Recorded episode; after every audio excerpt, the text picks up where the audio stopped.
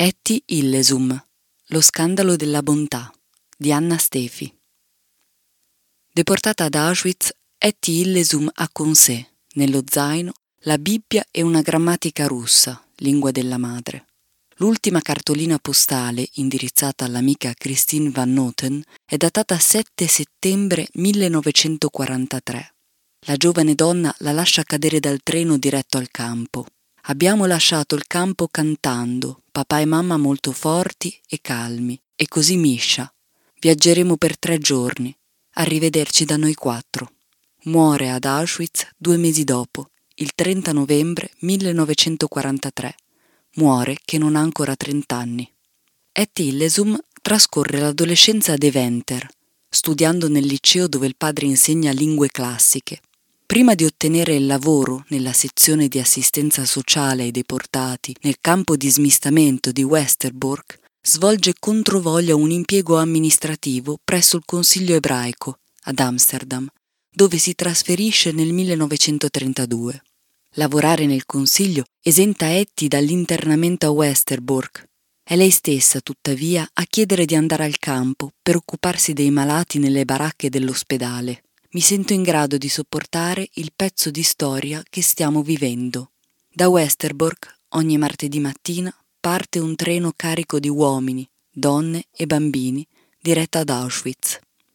Tra agosto e dicembre 1942 Etty si divide tra il campo, Amsterdam e Deventer dai genitori. Restare a Westerbork è il suo desiderio, vuole condividere il destino della sua gente, esserne al servizio non accoglierà mai i tentativi di aiutarla a fuggire che pure le verranno rivolti.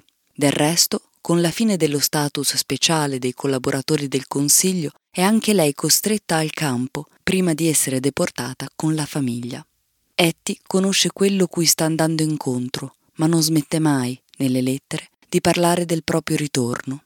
Soltanto negli anni Ottanta si è iniziato a pubblicare gli scritti, considerati a lungo troppo filosofici, della giovane donna olandese. Il diario è una raccolta di lettere che scrive a familiari e amici da Westerbork, ma anche ai compagni del campo nel tempo in cui, per ragioni prevalentemente di salute, si trova ad Amsterdam o dai genitori. Il mio dottore si arrabbia tutte le volte che arrivo da lui con un gran sorriso sulla faccia. Secondo lui è imperdonabile che si rida in questi tempi. La bellezza del diario di Etty, la sua importanza, è in questo imperdonabile, lo scandalo della bontà.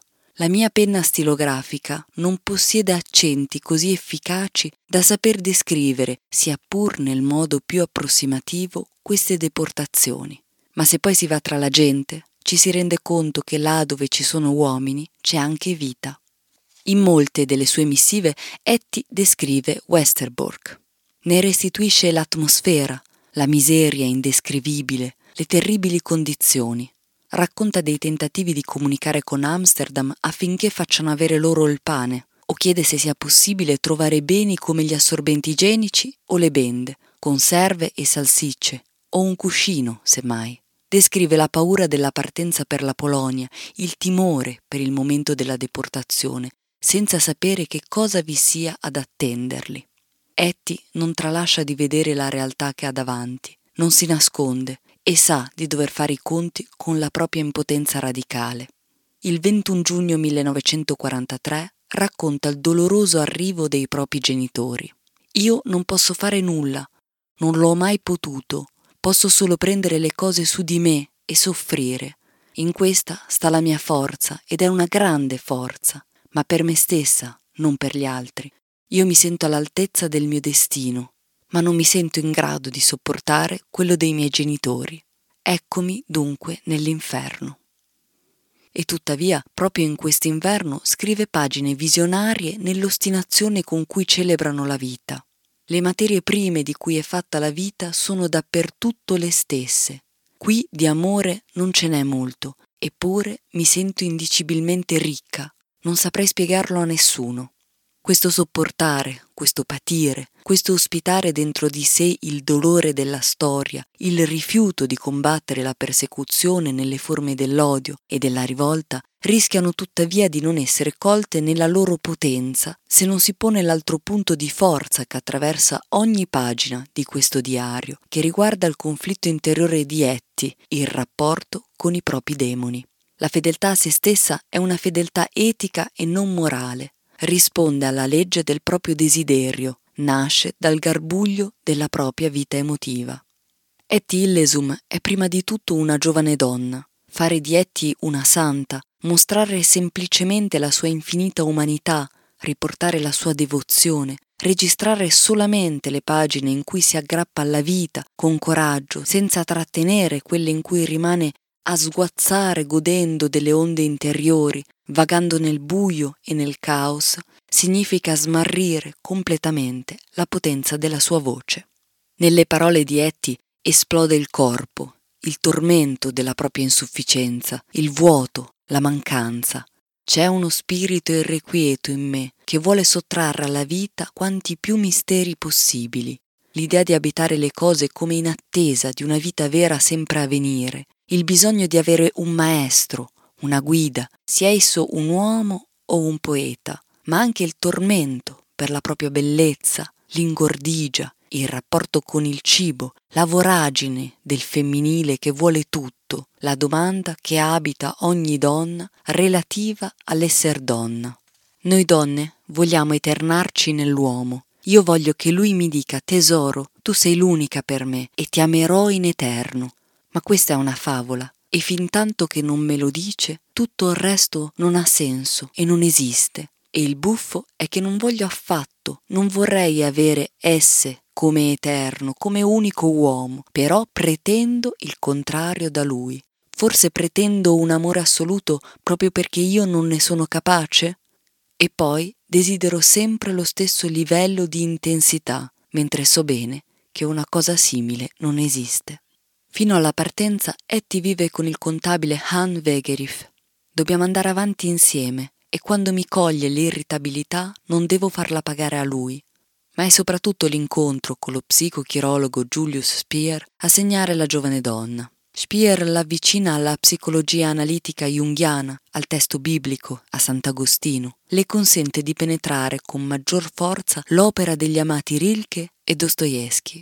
Etty ne diviene paziente, segretaria, amante e amica. È su suo consiglio che avvia il lungo lavoro su di sé e inizia a compilare il proprio diario. È Spier, scrive, a liberarla dalla costipazione spirituale. Etty gli si avvicina perché è profondamente depressa. La depressione attraversa anche suo fratello Misha. Lei vi riconoscerà un tratto costante della propria famiglia.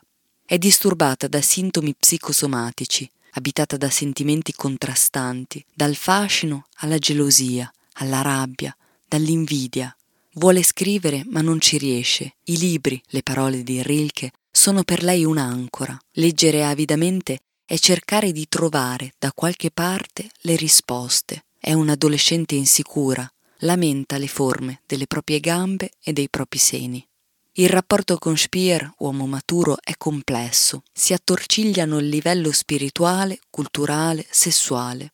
Anche la sua relazione con Han è attraversata da contraddizioni. Etty problematizza questi legami, registra la fatica dell'amore, della spinta erotica, dell'esigenza di possesso e di appartenenza, l'ingombro del desiderio di seduzione e sessuale non sono dei dettagli che danno colore al suo scrivere, ma riflettono la caparbia insistenza con cui Etty attraversa la propria ombra, il contrasto prima di tutto con i propri mostri. Una volta, se mi piaceva un fiore, avrei voluto prendermelo sul cuore o addirittura mangiarmelo. La cosa era più difficile quando si trattava di un paesaggio intero, ma il sentimento era identico. Ero troppo sensuale, vorrei quasi dire troppo possessiva, provavo un desiderio troppo fisico per le cose che mi piacevano, le volevo avere. Etty cerca la protezione di uomini più grandi di lei, per poi accorgersi della necessità di trovare in se stessa la propria forza, di imparare da sola un modo di resistere, di restare. il piano della storia si intreccia alla sua maturazione come donna. Ospitare il campo è ospitare la sua radicale differenza. Il processo di liberazione non è dunque solo un processo che riguarda la sua condizione di ebrea in quel preciso momento storico, è piuttosto la conquista di un nuovo atteggiamento. Liberarsi dall'esigenza del possesso, della gelosia, mostri della propria storia individuale, equivale a liberarsi dei sentimenti di vendetta e odio, mostri della storia collettiva. Sentimenti, scrive, troppo facili. So che chi odia ha fondati motivi per farlo, ma perché dovremmo scegliere la strada più corta e a buon mercato? Laggiù ho potuto toccare con mano come ogni atomo di odio che si aggiunge al mondo lo renda ancora più inospitale.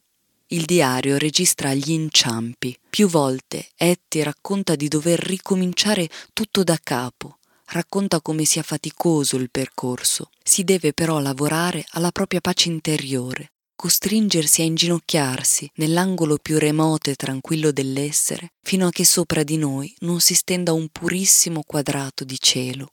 Acquietare l'ansia di sapere e di dominio via un ritmo cui è necessario dare ascolto le pagine del diario segnano la faticosa conquista di questo ritmo, l'esercizio della levità. È una forma di resistenza, quella a cui cerca di educarsi, una forza del patire.